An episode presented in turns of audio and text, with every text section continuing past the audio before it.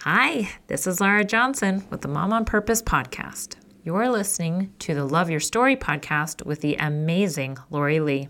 I love this show, and I hope you do too. Enjoy this episode.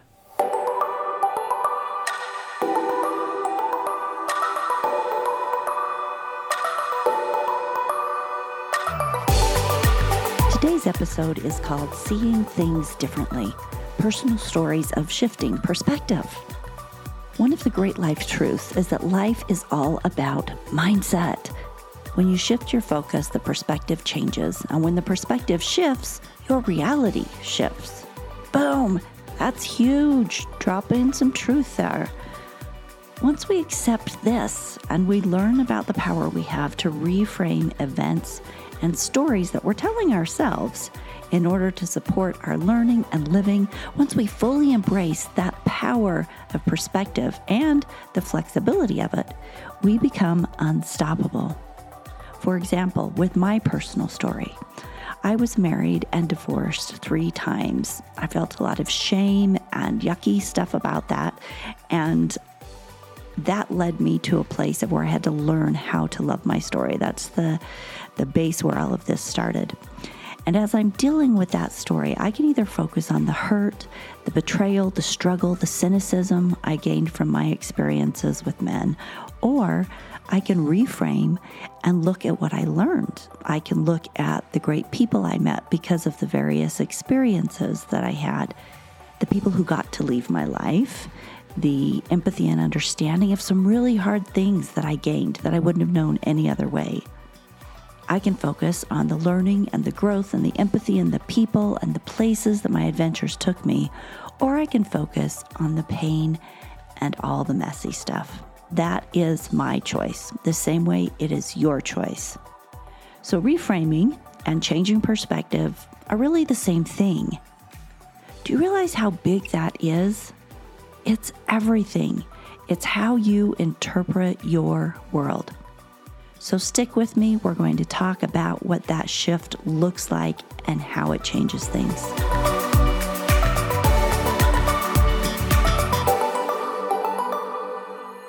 Stories are our lives in language. Welcome to the Love Your Story podcast.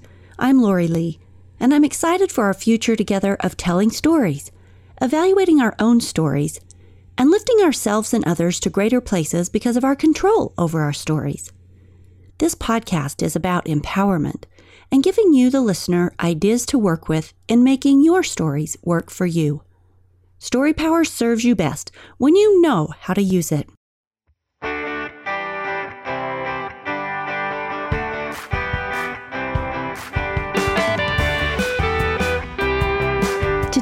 To look at some perspective shifts about some of the most common things and how those various shifts create a whole different world for you to live and thrive in.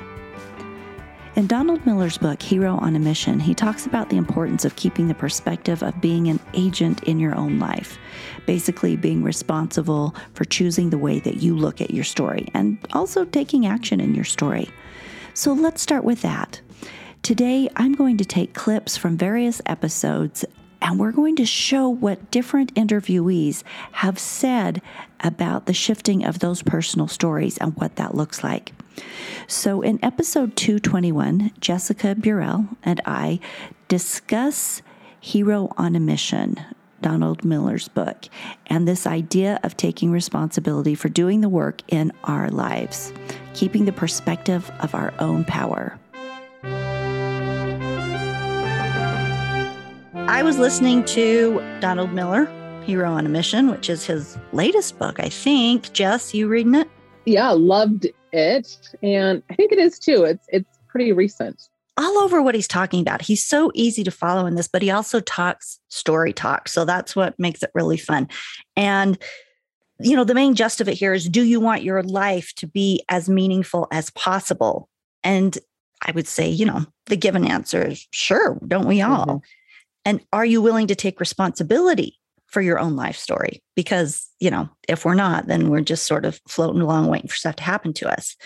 But I think his main idea was that good life stories take work.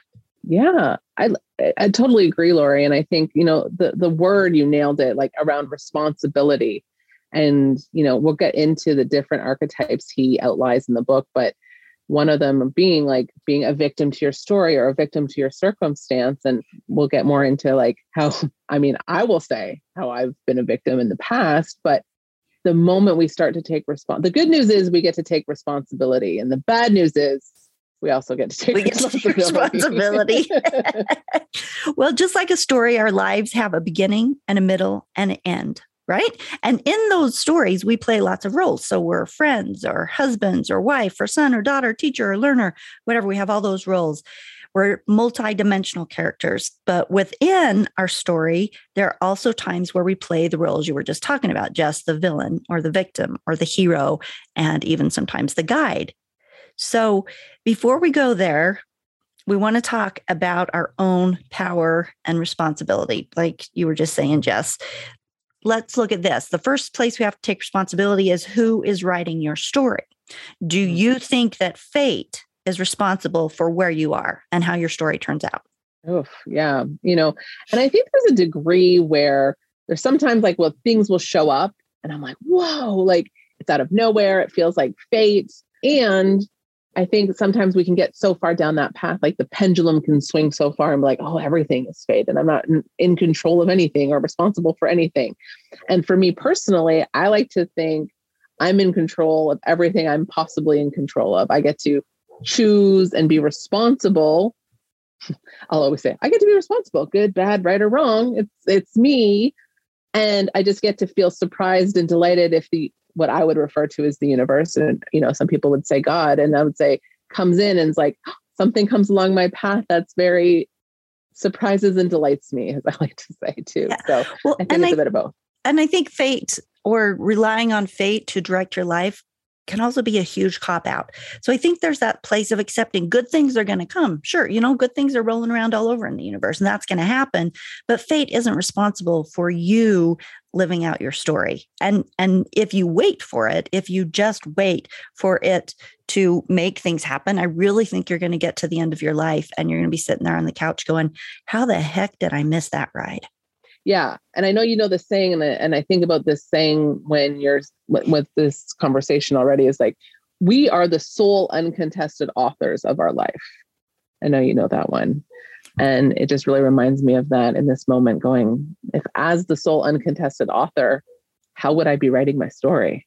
You know? Well, and that's what donald miller says right? Like this mm-hmm. is the premise of this. And so then the next question and i'm asking these purposefully so that you as the listener can can you know, ask yourself do you believe that others, the people who are using their agency to act upon you, determine your storyline? Because if you do, and you know, this is the victim mindset, and I've been there, I've been there. We're going to talk about this mm-hmm. down the mm-hmm. line here. If you do, then you're in a space where you're relinquishing that power. You know, I love the word agency, you know, and I mean, if you read the book or you've read the book or you're interested in reading the book, it's great. And that really kept landing with me when he was saying, like, some people don't take their own agency in their life.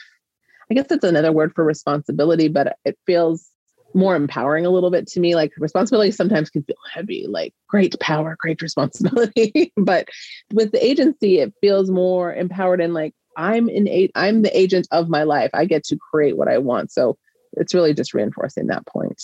Well, and let's refer to like Man's Search for Meaning, Viktor Frankl, right? Mm-hmm. He's talking about others can do whatever.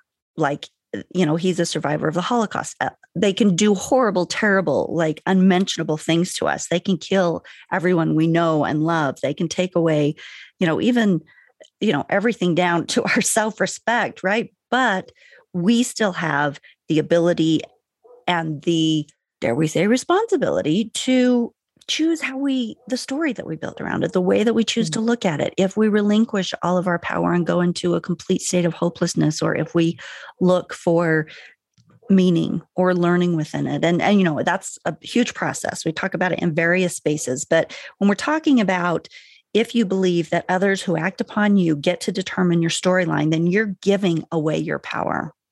And the next question I would say to consider is is it God that writes your story?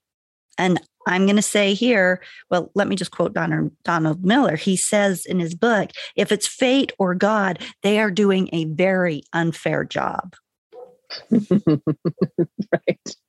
Well, yeah, because you you know, we can sit here if and what do I want to say? Like when things go wrong, that's when we're like, oh, why is why is God doing this to me? Why is this happening to me? And I I took a class with I had I was in a course with a woman and she's like, why is it happening for you? Why is this happening? Like everything. And I'm like, oh my God, please stop. But you know what? Darn it, if she wasn't right. And it's in those moments to say the, the those hardest parts, if God and fate is writing my story, how am I taking it and using it to forward me in my life and saying like these are the lessons I get to learn in this lifetime and and I get to move them forward. It feels like turning those obstacles into opportunities in my life as well. Check in with yourself. Do you need to make the perspective shift into being the agent of action in your life? Are you taking responsibility for your own life? If not, this is a powerful shift in perspective. Powerful. And if you're already doing this, then excellent. Let's move on to the next perspective idea. If not, jot some notes down about that, and maybe that's the thing you work on this week. Okay, the next one in episode 132, Rebecca Cookston and I discussed the book Deviate The Science of Seeing Things Differently in Order to Get Different Results. It's a great book, um, but I bring up this step because it's all about thinking outside the box in order to make life work for you. Rebecca is on the show because she implements this deviate mindset in big form. So I'm going to take you to that episode and just let you hear a little bit of what she did, and maybe it'll click some ideas and things that you've got going on in your life, how you could think outside the box.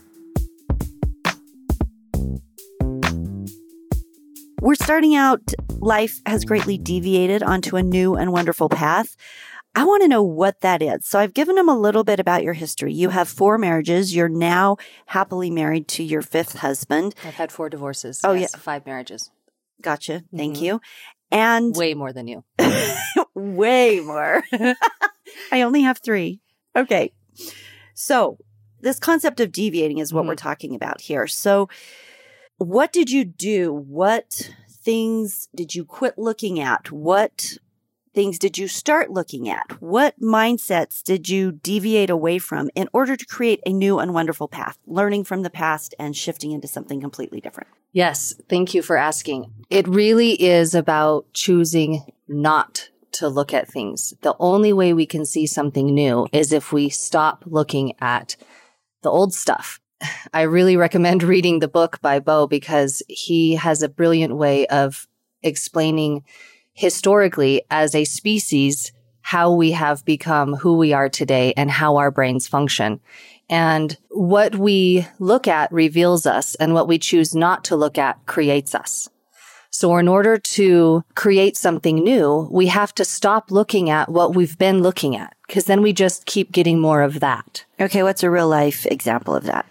Let me see if I can get it into context of marriages. I kept looking at marriage as something that I needed to yoke up with someone and I needed someone as a partner to travel my life with and help me through things. And I just defined partner as someone who would be in my yoke with me. We would yoke up together.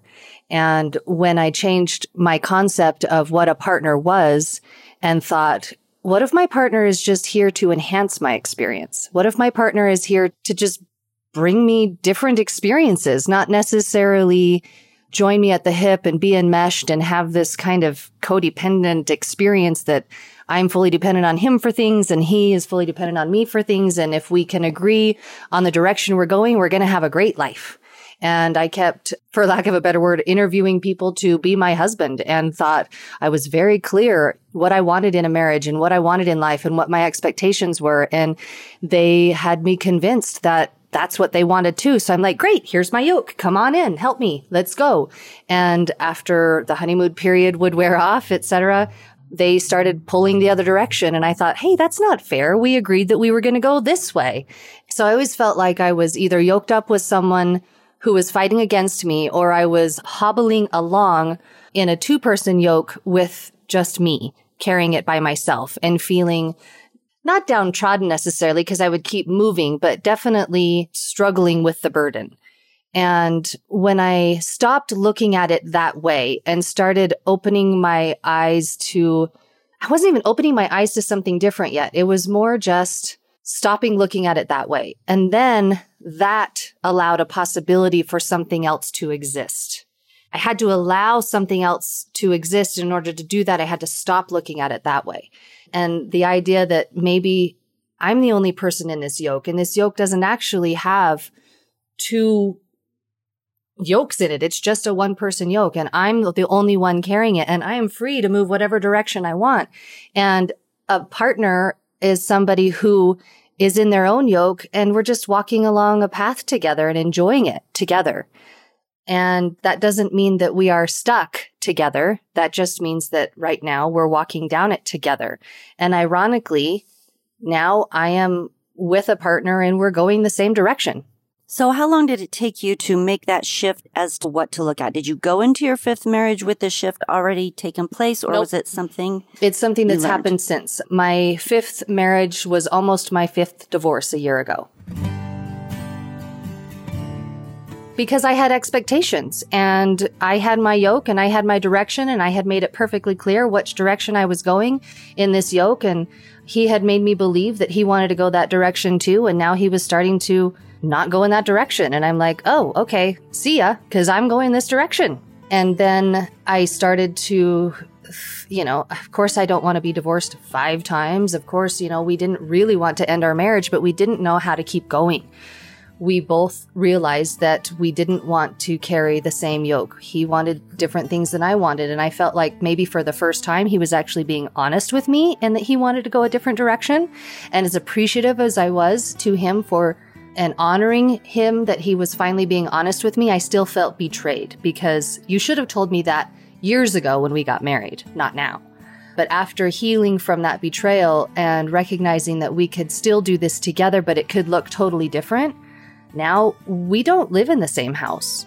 We have unblended our family. We have four children between the two of us, and he lives 15 miles away from me, and he is a full time dad to his kids, and I'm a full time mom to my kids, and we date. And this blew my mind that this is a possibility. I feel like that we're somehow cheating the system. It shouldn't be this easy. When you get married, yeah, you can still go out on dates, but you're not dating anymore. Now is for the hard stuff. And I had this belief that marriage was hard and I just need somebody to help me carry this heavy, hard yoke to carry because I can't do it by myself.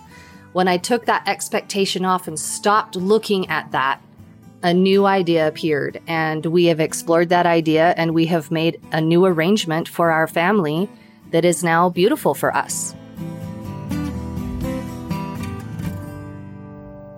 So, what I see here and this idea of deviating is that Beau Lotto is talking about if you want to do something different, you quit looking at things the way that you're looking at them, right? And then you shift and you choose what to look at and what not to look at. And by what you choose to look at and what you choose not to look at, define how you create your life. Yes. And I'll say the quote again just because it's so mind blowing. What we look at reveals us. What we choose not to look at creates us. So the only way we can create something new it has to not be in existence, right? It's creating something new. And we just keep recreating all of that old stuff that we're constantly looking at. That just begets that, which just begets that, which just begets that. We have to stop begetting that in order to get something different. The new life, the thing that's really, really fascinating is your journey along this path of this is what marriage should look like. This is what it should feel like. This is how people should, you know, people should be in the same bed and they should be in the same house and they should be in the, and this is what it's supposed to be because culturally, this is the picture that, and, and the example that we mm-hmm. have laid out for yes. us. And what you've done is taken a shift of, I'm going to allow for something bigger and broader and completely different for that because something different is actually working for me. Right. And it doesn't have to look a certain way. And I remember speaking with you about actually the mind adjustment of going through that of it, oh, I can do something different and it does work for me and that's okay. My life doesn't have to look like my community and my culture mm-hmm. typically say that, right. that this is supposed to and it like. wasn't like I just said, Oh, let's try this thing over here that other people are doing. That looks better. I didn't know that this was something you could do. Like I, it really was just not on my radar at all. And of course, now that I'm doing it, I've met many people who are experiencing the same thing and, you know, trying out different things. And so it's wonderful. But my perspective, my brain was only able to understand and accept the experience that I was creating for myself from looking outside and going, this is what marriage is and this is how it has to go. And this is how it's defined. And this is the rules that we play by. And how dare you not play by those rules? And if you don't want to play by those rules, that's fine. But I'm going to go ahead with my yoke and carry it heavily by myself until I find somebody who wants to do that with me. And it wasn't that I just had something different to go to that we tried out. It was that we stopped doing it the other way. We had to stop doing it that other way. We didn't have a direction to go yet. We just stopped doing it that way.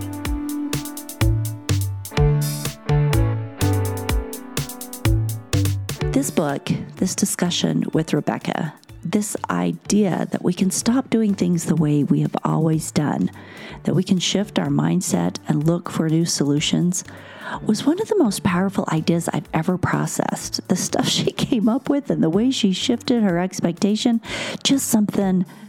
I don't know, it really took me by surprise. It was an aha moment for me, but very powerful. So give give that a little thought. It doesn't always have to be the way everybody tells you it has to be. Okay. Next, in episode 160, Jo Marie Taylor was talking with me about her story of being a hostage in Iraq and how that experience shifted her perspective on the worthiness of all people We've talked about shifting our perspective to take advantage of our power over our own life. And then we're talking about thinking outside the box to find new perspectives to the same old things in order to see things differently and make them better, right? Well, now we're talking about shifting perspective about the people that we come in contact with on our life journey and how that changes things completely.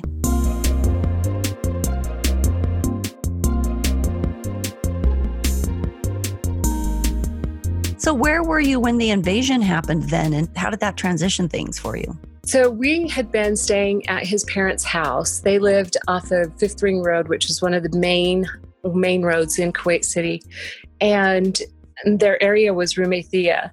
And we had been living with him, or sorry, with them. So when Iraq came in, it was just full force, unbelievable, thousands of tanks along the main road the, that morning, I had received a call from my mom, and she was really upset because she had said that Iraq had invaded Kuwait.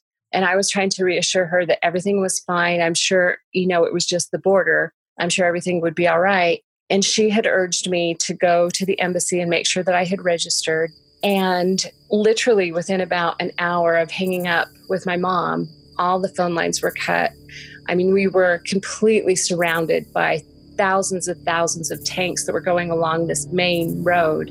And there was, you know, the sounds of helicopters overhead. There were like bombings and shootings, and just all sorts of chaos broke out so quickly.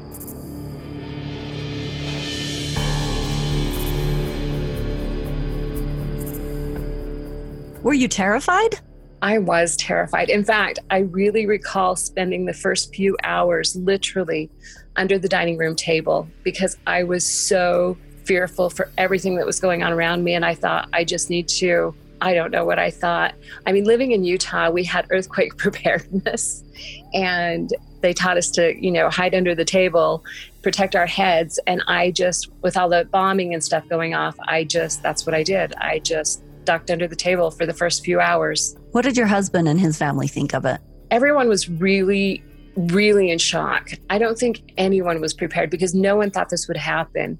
Everyone quickly kind of went to survival mode because when Iraq came in, first of all, they went through like all of the grocery stores. They took all of the food. They started like going through people's houses. So our first initial response was one of, okay, this is immediate threat and danger. They're taking young Kuwaitis and putting them on the front line. You know, we need to figure out a plan.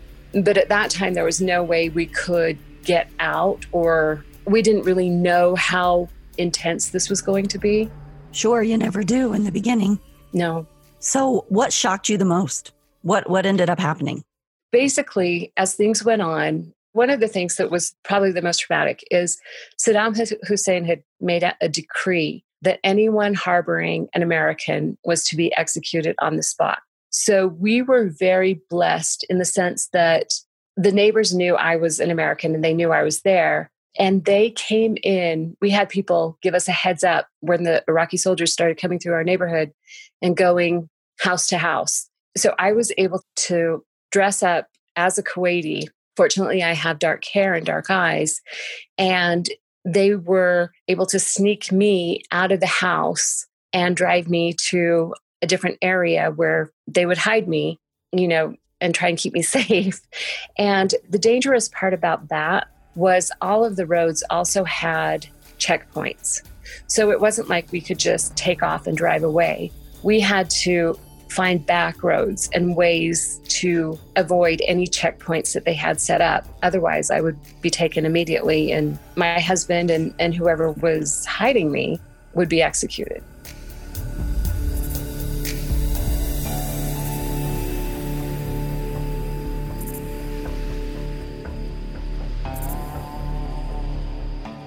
Were the people willing to hide you? It was amazing. I have to say, that's another thing that just really stands out about this whole thing. Yes, no one ever questioned it. I never had anyone say, you know, you need to go, you need to leave. In fact, we went to an uncle's house to stay, and he was so welcoming. He had little kids, young children, and his wife, and older people staying with him. He was just so welcoming he didn't hesitate at all. And I remember at one point I asked him, I said, Emma Mahmoud, you know, I'm putting everyone at danger. Would you like me to leave? Because I just, this is so frightening for me. If the soldiers come through, everyone is in danger. And he looked me in the eye and he says, No, no, I don't want you to go anywhere. You are safe with us, and they will have to go through me before they get to you. And it just, oh, to this day, it's it's just, you know, so touching. So I was so impressed by the people that went out of their way, you know, hid me, did things that, you know, shared their food with me. Food was so scarce. And we had a neighbor that brought over a tomato, and it was a fresh tomato. And by this time, all the fresh fruits and vegetables were nowhere to be found. And we were pretty much sustained on, on rice and whatever they had in the freezer. And I remember the head of the household took this tomato cut it up so each one of us got a little sliver of it, but everybody got to share the fresh tomato. So the loving gestures and the, you know, the self sacrifice, and everyone just pulled together. I didn't have any resistance towards me or anything like that.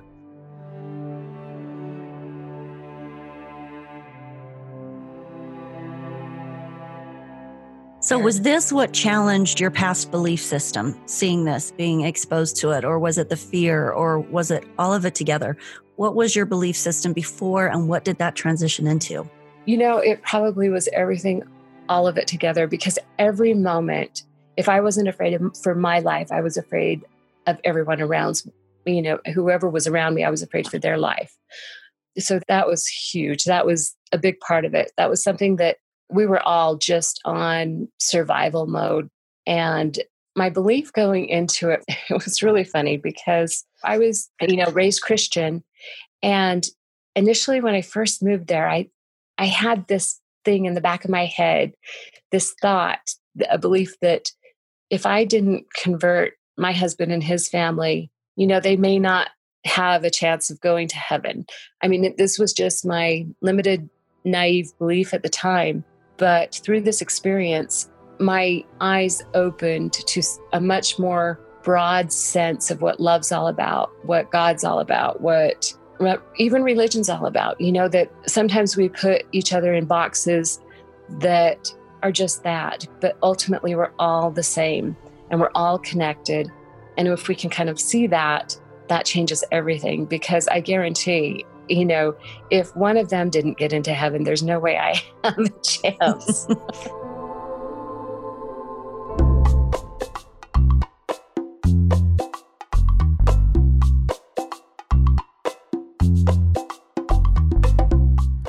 area that we often need to shift perspective on is our bodies and loving ourselves. Looking in the mirror has for many become one of the most uncomfortable things that we do. Uncomfortable because the minute we do, the inner critic hammers away. Sadly, it's very universal in our culture. You're not alone if this happens to you.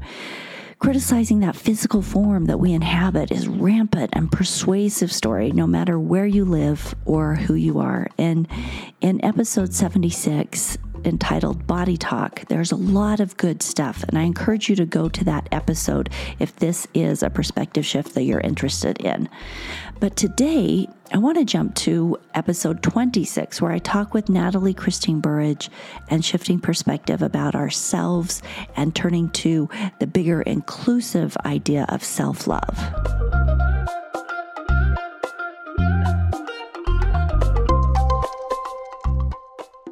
You know self-love can sound so like nebulous when when someone's like all right i i, I know i need this. I know I, that this is going to be like helpful and supportive in my life but how the heck do i get there? Because most people when they have that self-love desire go off they're living in a space of self-doubt and lack of confidence and really struggling with loving themselves. So it's like how do you go from that space to like confidence and trusting yourself and loving yourself. And what I like to share with people is it begins with just the willingness to make that choice, make that decision, that shift.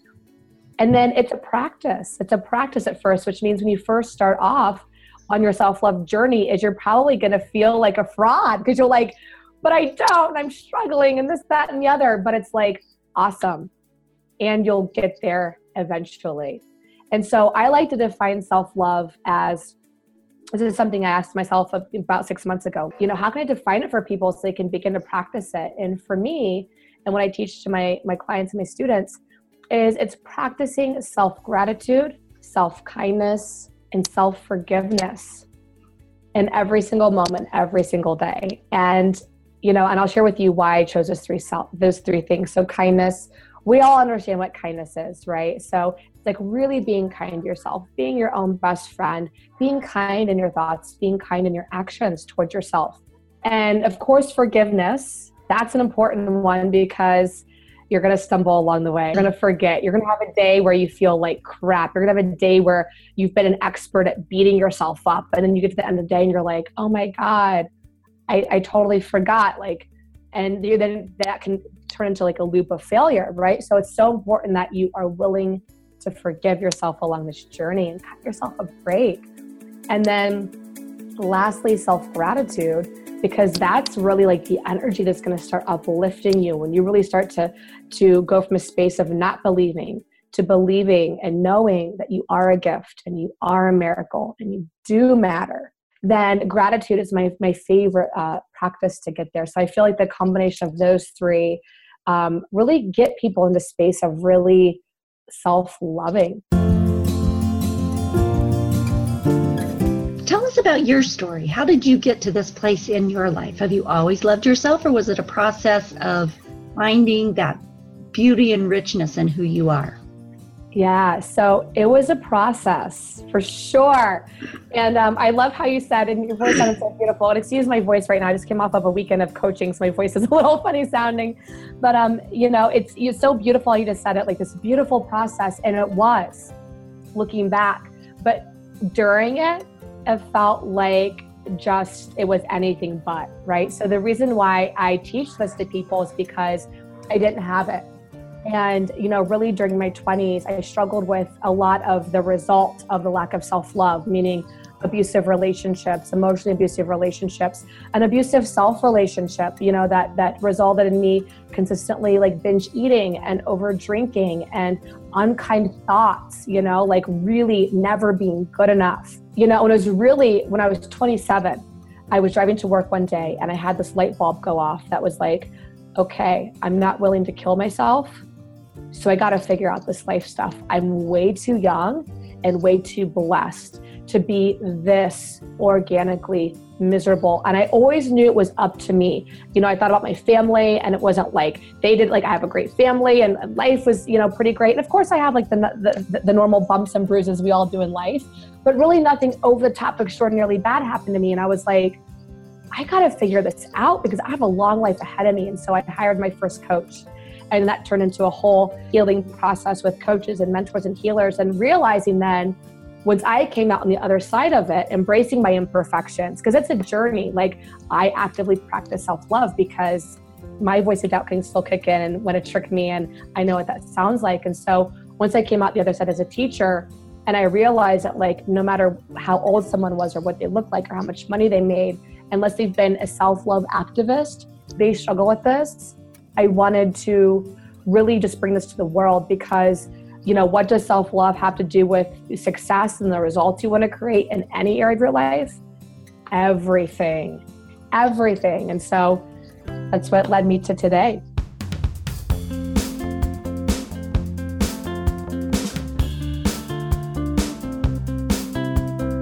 Is it a perspective shift to be kind to you, to forgive you, to live in gratitude for who you are? Every one of these shifts we've discussed today are life changing.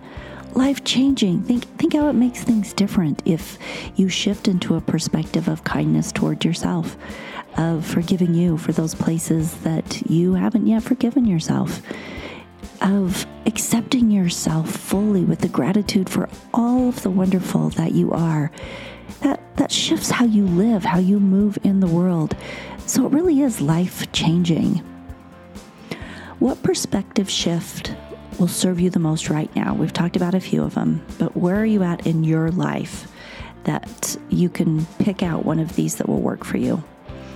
You know, it can be hard, even impossible to shift all the perspective at once. You know, we we don't learn that way, but if one of these really struck a chord with you today, do a little research. Listen to the entire episode that I took the clip from. That's a great place to start. Take it into your meditations, into your prayers. These perspective shifts change your entire living experience. And so, if there's one of these that stuck out to you that will serve you, spend a little time on it and see how you can bring it into your way of being. I want all the best for each of you. That's why I work so hard on this show. And I thank you for being here today, and I hope that you had an aha moment. Pass this episode along to a friend, share the love. And if you enjoyed this podcast, you're going to love the book I wrote. It's called Life, an acronym for Living Intentional and Fearless Every Day, the 21 Life Connection Challenges. You can get on Amazon or go to the website www.loveyourstorypodcast.com. It's got a link there. Grab a copy for you and a couple of friends and make it a fun event, of a friend event this year to do the 21 challenges together, cheer each other on. Those are the places where people have enjoyed doing them the most when they're working together. So I'll see you in two weeks for our next episode just a little teaser we've got a gratitude coach on board in a couple weeks. And who doesn't love a little free coaching about great ideas like that? And, you know, in the beginning, you heard a little bit from Lara Johnson. I want to thank her. Um, she's the host of the Mom on Purpose podcast. If you're a mom, I wholly recommend the show because we're all about living life on purpose. So, a little shout out to her. We'll see you in a couple weeks.